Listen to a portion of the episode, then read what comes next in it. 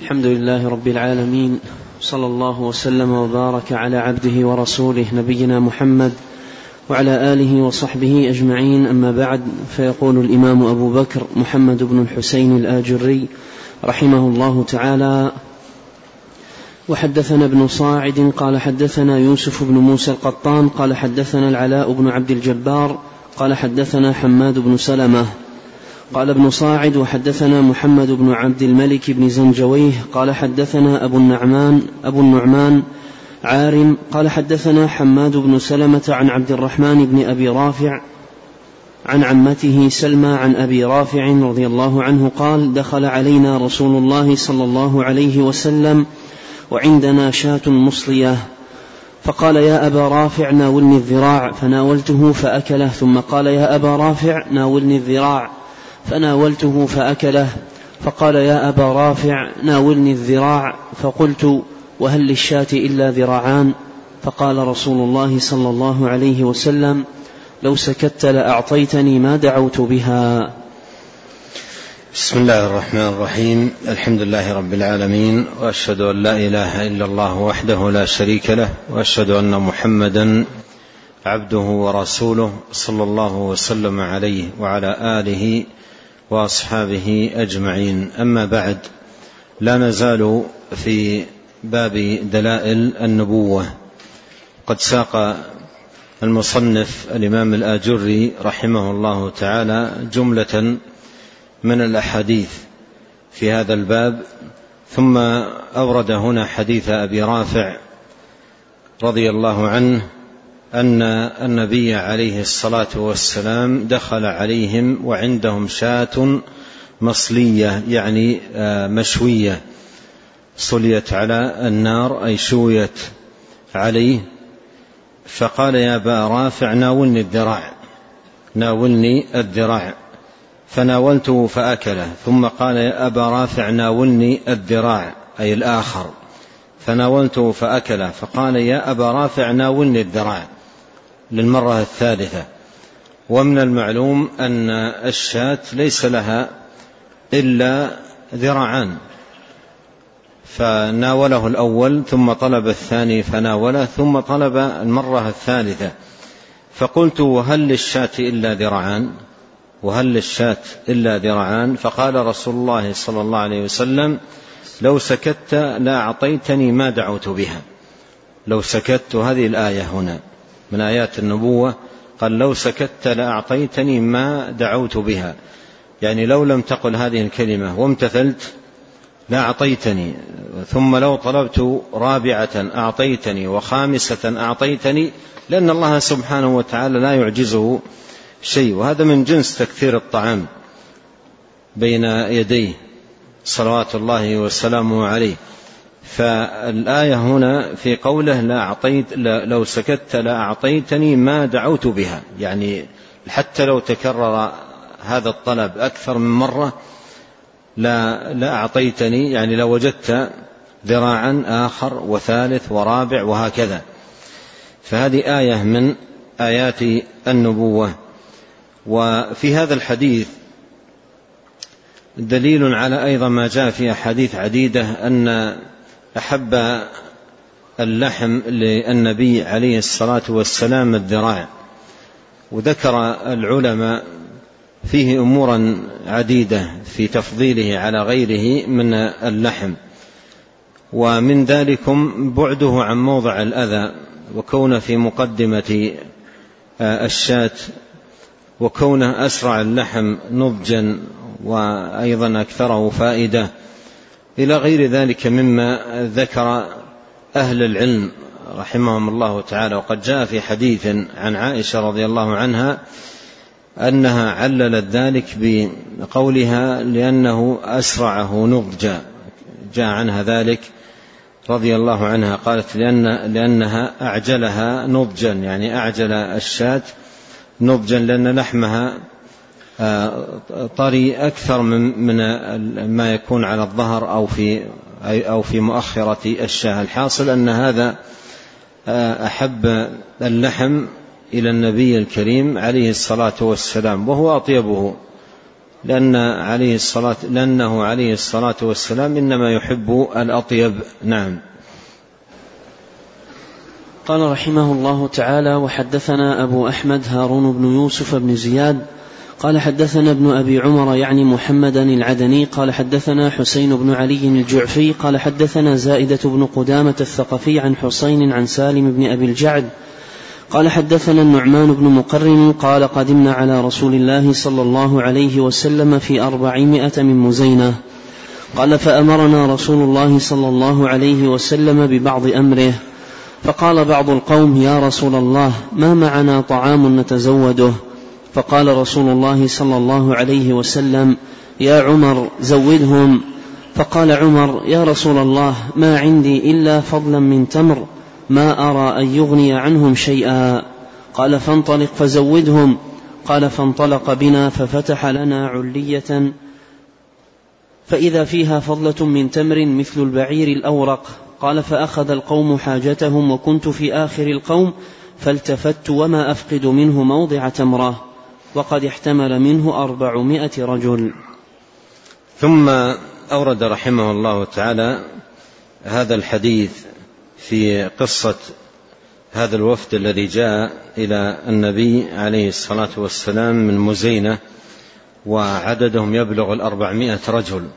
فذكر لهم أو أمرهم عليه الصلاة والسلام ببعض أمره لأنهم كانت تأتيه الوفود عليه الصلاة والسلام فيأمرهم أي بما أمره الله سبحانه وتعالى به من فرائض الدين وواجباته وأعماله العظيمة. فأمرهم عليه الصلاة والسلام ببعض أمره فقال بعض القوم يا رسول الله ما معنا طعام؟ فزودنا.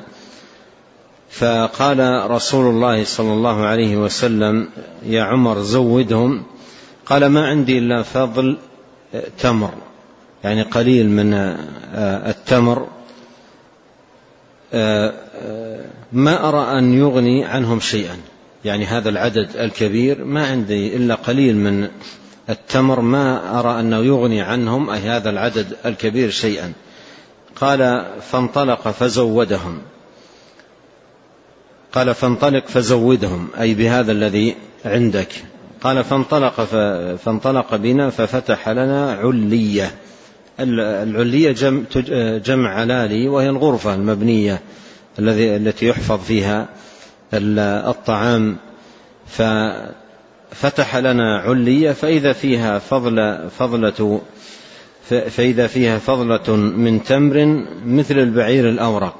مثل البعير الأورق يعني لون التمر ليس أسود وإنما فيه يعني فيه دخله شهبة أو نحو ذلك. ليس أسودا ناصعا السواد وهو أطيب التمر.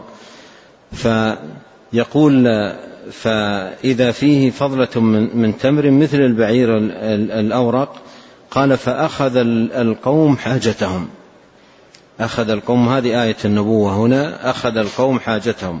وكنت في آخر القوم يقول النعمان بن مقرن رضي الله عنه يقول كنت في آخر القوم فالتفت وما أفقد منه موضع تمرة. يعني مع أنهم كل منهم أخذ حاجته بقي التمر على ما كان عليه ما كأنه أخذ منه شيء. فهذه آية من آيات النبوة. يقول وقد احتمل منه أربعمائة رجل. أربعمائة رجل كلهم احتملوا حاجتهم من هذا التمر ومع ذلك يقول بقي التمر وكأنه لم يؤخذ منه شيء. فهذه من آيات النبوة ودلائلها. نعم. قال رحمه الله تعالى حدثنا أبو بكر عبد الله بن محمد بن عبد الحميد الواسطي قال حدثنا أبو هشام الرفاعي قال حدثنا أبو بكر بن عياش قال حدثنا عاصم عن زر عن عبد الله رضي الله عنه يعني ابن مسعود قال كنت أرعى غنما لعقبة بن أبي معيط فأتى علي, علي فأتى علي رسول الله صلى الله عليه وسلم ومعه أبو بكر. فأتى. فأتى علي رسول الله صلى الله عليه وسلم ومعه أبو بكر. فقال يا غلام هل معك من لبن؟ قلت لا يا رسول الله. قال فآذنني, فآذني بشاه. فأتيته بجذعة لم يمسها الفحل فمسح ضرعها ودعا بالبركة ثم حلب في قعب فشرب ثم ناول أبا بكر فشرب ثم قال للضرع اقلص فقلص. ثم أورد رحمه الله تعالى هذا الحديث عن ابن مسعود عبد الله بن مسعود رضي الله عنه. يقول ابن مسعود كنت أرعى غنما لعقبة ابن أبي معيط. هذا قبل أن يسلم عبد الله بن مسعود. يعني هذه القصة قبل إسلامه بل إنها هذه القصة هي سبب إسلامه رضي الله عنه. يقول مر النبي صلى الله عليه وسلم علي وأنا أرعى غنم غنما لعقبة بن أبي معيط. وهذا قبل إسلام عبد الله بن مسعود قبل أن يسلم. فمر به النبي صلوات الله وسلامه عليه وقال يا غلام هل معك من لبن؟ قلت لا يا رسول الله. قال فآذني بشاة فأتيته بجذعة لم يمسها الفحل. مثل هذه لا حليب فيها الجذعة التي لم يمسها الفحل لم تحمل بعد هذه لا يكون فيها حليب. فأتيته بجذعة لم يمسها الفحل فمسح ضرعها ودعا بالبركة ثم حلب في قعب يعني قدح من خشب استعمل في شرب اللبن فشرب ثم ناول أبا بكر فشرب ثم قال للضرع اقلص فقلص يعني رجع إلى حاله الأولى رجع إلى حاله الأولى. لأن النبي عليه الصلاة والسلام لما دعا امتلأ الضرع بالحليب فحلب من عليه الصلاة والسلام ثم قال له اقلص فقلص أي رجع إلى الحالة الأولى التي كان عليها. جاء في بعض الطرق لهذا الحديث أن هذا هذه القصة كانت سبب إسلام عبد الله بن مسعود آه، رضي الله عنه وهو من من أوائل من أسلم. جاء عنه رضي الله عنه في الخبر قال رأيتني سادس ستة في الإسلام. فهو من أوائل رضي الله عنه من أسلم وآمن بالنبي الكريم صلى الله عليه وسلم. ومما يستفاد من هذه القصة أن دلائل النبوة تفيد غير المسلم إن أراد الله به خيرا الدخول في هذا الدين لأنها آية باهرة عظيمة فتفيده آه، الدخول في هذا الدين ومر معنا نظائر لهذا. وأيضا المسلم تفيده دلائل النبوة والوقوف عليها زيادة الإيمان زيادة الإيمان وقوة اليقين والتصديق لأنه عندما يقف على هذه الدلائل العظيمة لا تزيده إلا ايمانا. نعم. قال رحمه الله تعالى حديث الحنانة. حديث كذا ضبطت عنده ها؟ الحنانة. بالنون؟ إيه؟ نعم. قال رحمه الله تعالى حدثنا أبو جعفر أحمد بن يحيى الحلواني قال حدثنا سعيد بن سليمان عن سليمان بن كثير عن ابن شهاب عن سعيد بن المسيب عن جابر بن عبد الله رضي الله عنهما قال كان رسول الله صلى الله عليه وسلم يخطب إلى جذع إلى جذع نخلة من قبل أن يوضع المنبر. فلما وضع المنبر وصعد النبي صلى الله عليه وسلم حن ذلك الجذع حتى سمعنا حنينة. فأتاه النبي صلى الله عليه وسلم فوضع يده عليه فسكن. قال وأخبرنا أبو عبيد علي بن الحسين بن حرب القاضي قال أخبرنا أبو الأشعث أحمد بن المقدام قال حدثنا المعتمر بن سليمان عن أبيه عن أبي نضرة عن جابر رضي الله عنه قال كان رسول الله صلى الله عليه وسلم يقوم إلى جنب صخرة أو خشبة أو شيء يستند عليه يخطب يستند عليه يخطب ثم اتخذ منبرا فكان يقوم عليه فحنت تلك التي كان يقوم عليها حنينا سمعه أهل المسجد فأتاها رسول الله صلى الله عليه وسلم فمسحها أو قال لمسها فسكنت. قال رحمه الله تعالى حديث الحنانة. حديث الحنانة المراد بالحنانة الخشبة التي كان يخطب آه، إلى جنبها عليه الصلاة والسلام ومضى على ذلك مدة من الزمان ثم لما كثر الناس آه، أشاروا على النبي عليه الصلاة والسلام أن يخطب على منبر يرتقي عليه حتى يراه البعيد ويسمع صوته. وهذه فائدة المنبر. المنبر يساعد على وصول الصوت للشخص البعيد وأيضا يراه الناس يراه الناس عندما يكون مرتفعا على شيء. فأشاروا عليه بذلك فوافق عليه الصلاة والسلام وصنع له منبر من عتبتين فكان يخطب عليه. وترك القيام إلى جنب ذلك الجذع أو تلك الخشبة. فحنت. حنينا سمعه جميع من في المسجد. حنين الشخص الواله المتألم. ومن في المسجد سمعوا حنين هذا الجذع. جذع شجرة يابس خشب وحن شوقا إلى النبي عليه الصلاة والسلام. وسيأتي معنا كلام الحسن البصري رحمه الله إذا كان هذا جذع حن إلى النبي فكيف بالإنسان لا يقوم فيه هذا الشوق وهذا الوله وهذه الرغبة؟ فحن إلى النبي عليه الصلاة والسلام.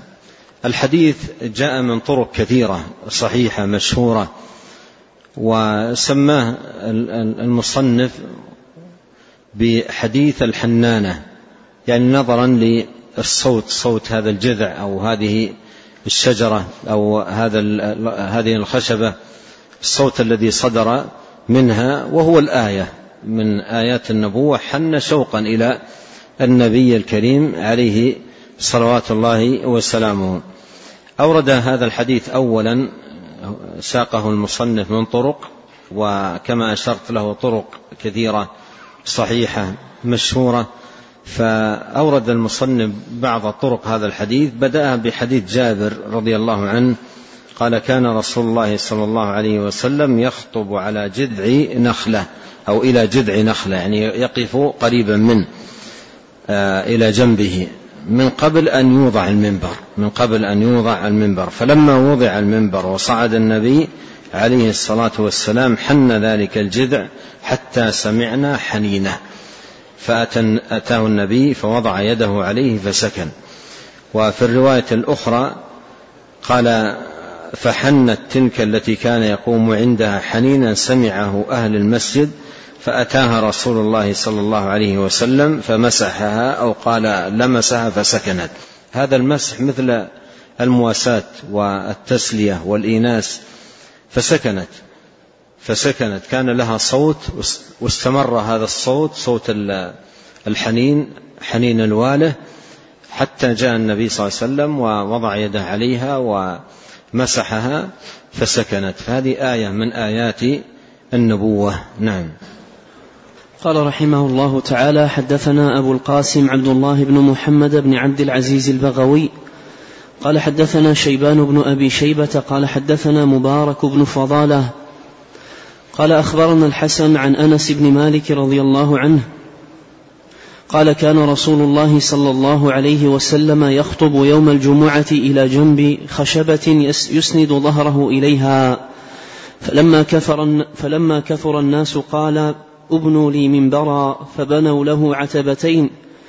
فلما قام على المنبر يخطب حنت الخشبة إلى رسول الله صلى الله عليه وسلم.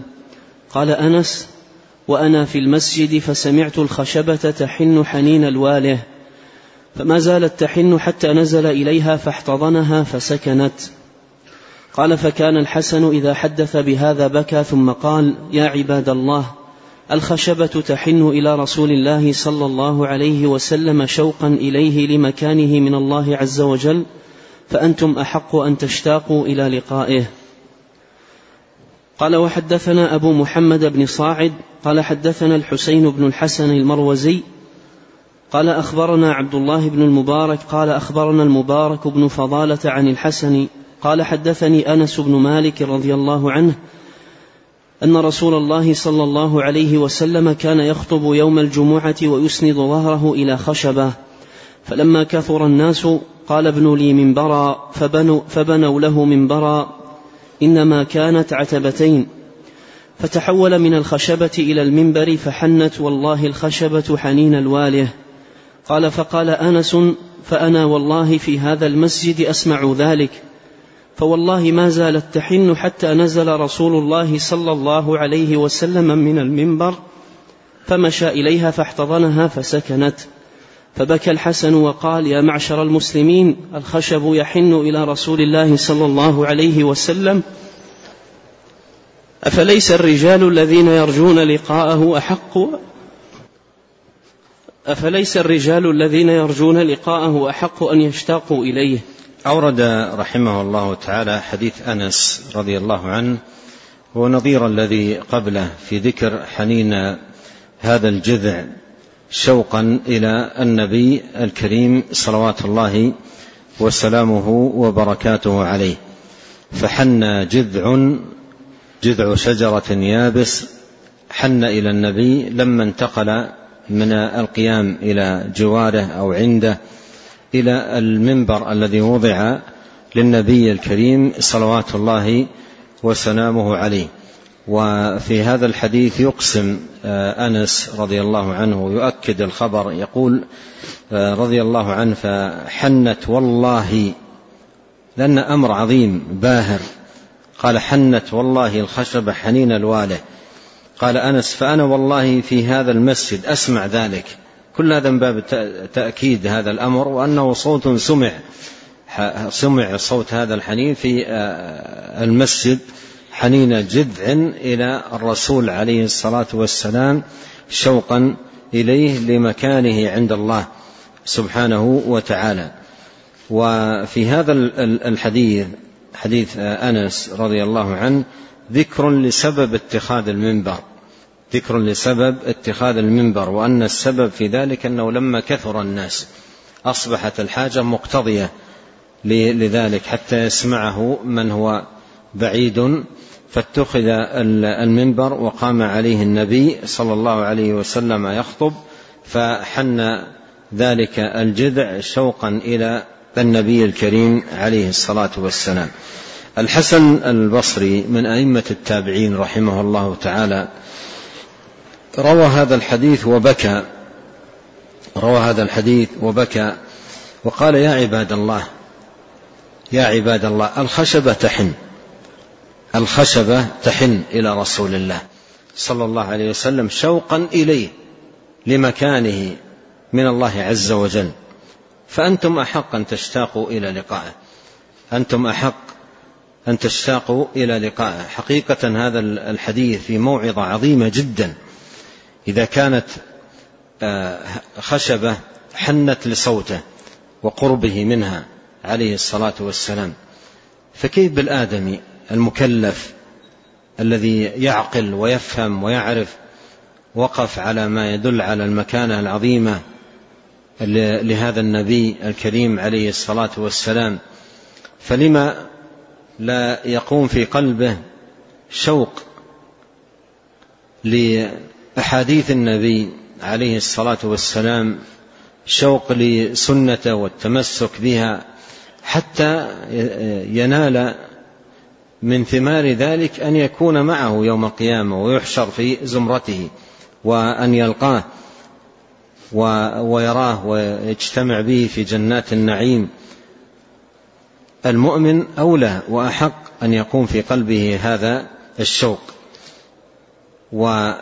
وهذا الشوق الذي ذكره الحسن البصري رحمه الله تعالى هو شوق بسنة لأن بعض الناس قد يكون عنده شوق قوي في قلبه لكن على غير سنة فسبحان الله يحمله هذا الشوق إلى البدع وارتكابها والوقوع في في مخالفات وهذا يقع في كثير يكون عنده شوق عظيم للنبي عليه الصلاة والسلام محبة في قلبه لكنها على غير سنة على غير سنة على غير هدى.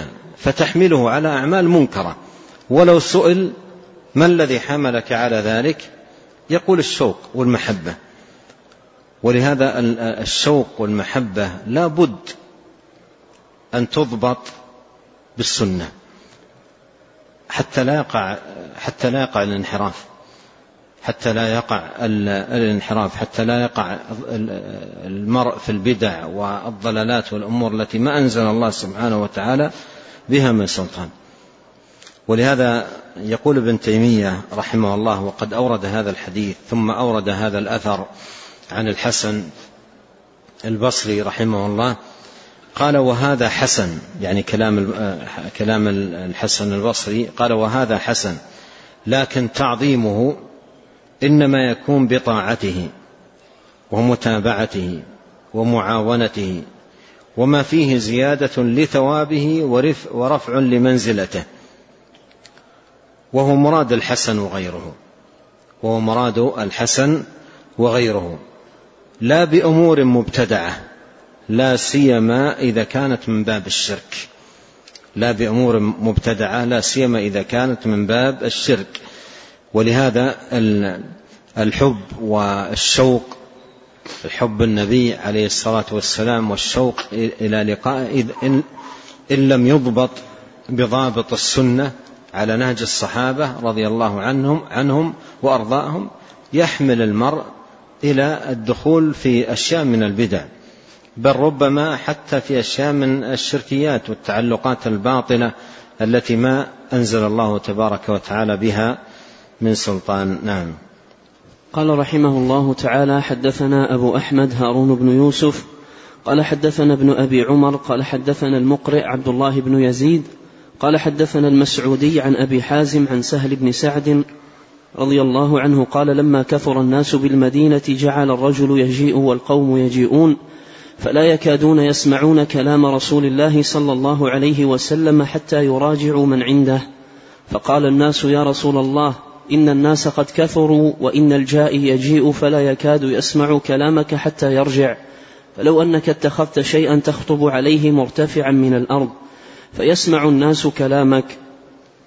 قال فما شئتم؟ قال فأرسل إلى غلام لامرأة من الأنصار نجار نجار وإلى وإلى طرف طرف الغابة. طرف, طرف الغابة. وإلى طرف الغابة. فجعلوا له منه مرقاتين فكان رسول الله صلى الله عليه وسلم يجلس عليه ويخطب عليه. فلما فعل ذلك حنت الخشبة التي كان يقوم عندها رسول الله صلى الله عليه وسلم.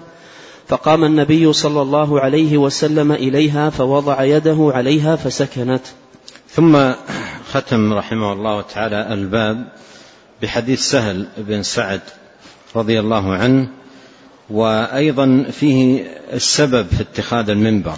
النبي صلى الله عليه وسلم كان في أول الامر يقوم على الأرض لا يقف على شيء ولا يرتفع على شيء لكن لما كثر الناس لما كثر الناس وصار يجيء القوم ويحضرون لسماع خطب النبي عليه الصلاة والسلام ومواعظه فلا يكادون يسمعون كلام رسول الله.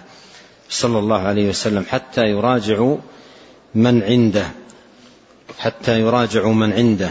معنى يراجع من عنده يسألون القريب منه. يعني الأشخاص الذين في آخر مثلا الصفوف بعد أن ينتهي الحديث يتقدمون ويسألون القريبين من النبي صلى الله عليه وسلم ماذا قال؟ لأنهم ما كانوا يسمعون الصوت ما يصلهم صوته عليه الصلاة والسلام. قال حتى يراجعوا من عنده. فقال الناس يا رسول الله إن الناس قد كثروا وإن الجائي يجي فلا يكاد يسمع كلامك حتى يرجع يعني إلى أحد يسأله. فلو أنك اتخذت شيئا تخطب عليه مرتفعا من الأرض. فهذا الذي لأجله اتخذ النبي عليه الصلاة والسلام المنبر. قال لهم ما شئتم يعني لا بأس بذلك. فأرسل إلى غلام لامرأة من الأنصار نجار وإلى طرف الغابة فجعلوا له منه مرقتين يعني عتبتين مثل ما تقدم في الحديث الذي قبله. فكان يخطب عليه ويجلس عليه فحنت الخشبة التي كان يقوم إلى جنبها عليه الصلاة والسلام. نعم. قال رحمه الله تعالى باب ذكر سجود البهائم لرسول الله صلى الله عليه وسلم تعظيما له وإكراما له. صلى الله عليه وسلم. قال حدثنا الفريابي قال حدثنا إبراهيم بن العلاء الزبيدي الحمصي قال حدثنا عباد بن يوسف الكندي أبو عثمان عن أبي جعفر الرازي عن الربيع بن أنس عن أنس بن مالك رضي الله عنه قال دخل النبي صلى الله عليه وسلم حائطا للأنصار ومعه أبو بكر وعمر وعمر رضي الله عنهما في رجال من الأنصار. قال وفي الحائط غنم فسجدت له. فقال أبو بكر يا رسول الله كنا نحن أحق بالسجود لك من هذه الغنم. فقال إنه لا ينبغي في أمتي أن يسجد أحد لأحد. ولو كان ينبغي لأحد أن يسجد لأحد لأمرت المرأة أن تسجد لزوجها. نعم.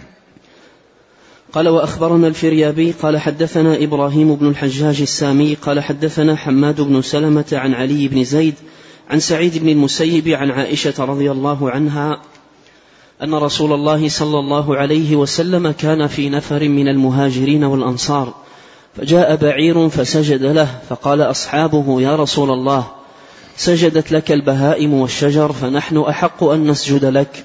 قال اعبدوا ربكم وأكرموا أخاكم فإنه لا ينبغي لأحد أن يسجد لأحد. ولو كنت آمرا أحدا أن يسجد لأحد لأمرت المرأة أن تسجد لزوجها. ولو أن رجلا أمر امرأته أن تنقل من جبل أسود إلى جبل أحمر ومن جبل أحمر إلى جبل أسود لكان نولها أن تفعل. لكان؟ ضبطت نولها. عندي ينبغي لها. نعم. أحسن الله إليك. قال وأخبرنا الفريابي قال قرأت على أبي مصعب وكتبت من أصل كتابه وقرأت عليه وهو ينظر في كتابه. قلت حدثك عبد العزيز بن أبي حازم عن يزيد بن الهادي عن ثعلبة بن أبي مالك. قال اشترى إنسان من بني سلمة بعيرا ينضح, ينضح عليه فأدخله المربد فحرب الجمل فلا يقدر أحد يدخل عليه إلا تخبطه. إلا تخبطه. فجاء رسول الله صلى الله عليه وسلم وذكر ذلك له فقال افتحوا عنه. فقالوا إنا نخشى عليك يا رسول الله منه. فقال افتحوا عنه. ففتحوا عنه فلما رآه الجمل خر ساجدا فقال القوم يا رسول الله كنا أحق أن نس كنا أحق أن نسجد لك من هذه البهيمة. كنا أحق أن نسجد لك من هذه البهيمة. قال كلا. لو انبغى لشيء من الخلق أن يسجد لبشر من دون الله عز وجل لانبغى للمرأة أن تسجد لزوجها. قال محمد بن الحسين رحمه الله وفي هذا باب طويل مما شاهده الصحابة من النبي صلى الله عليه وسلم. ثم عقد رحمه الله تعالى هذه الترجمة قال باب ذكر سجود البهائم لرسول الله صلى الله عليه وسلم تعظيما له وإكراما له. أي أن هذا السجود إن صح إن صح وثبت فهذا معناه كما ذكر رحمه الله تعالى تكريما للنبي ونوعا من التحية. وليس من باب العبادة وليس من باب العبادة. فهو سجود تحية مثل ما حصل من سجود الملائكة لآدم وسجود إخوة يوسف لأخيهم هذا كله ليس من باب العبادة. حتى قول النبي صلى الله عليه وسلم في الحديث وقد صح عنه لو كنت امرا احدا أن يسجد لأحد. لامرت المرأة أن تسجد لزوجها ليس السجود هنا المراد به العبادة. لو كان السجود هنا المراد به العبادة. لكان معنى الحديث لو لو كنت آمرا أحدا أن يعبد أحدا. هذا ما يصح ولا يقوله النبي لأنه يصادم أصل الدين. لأنه يصادم أصل الدين.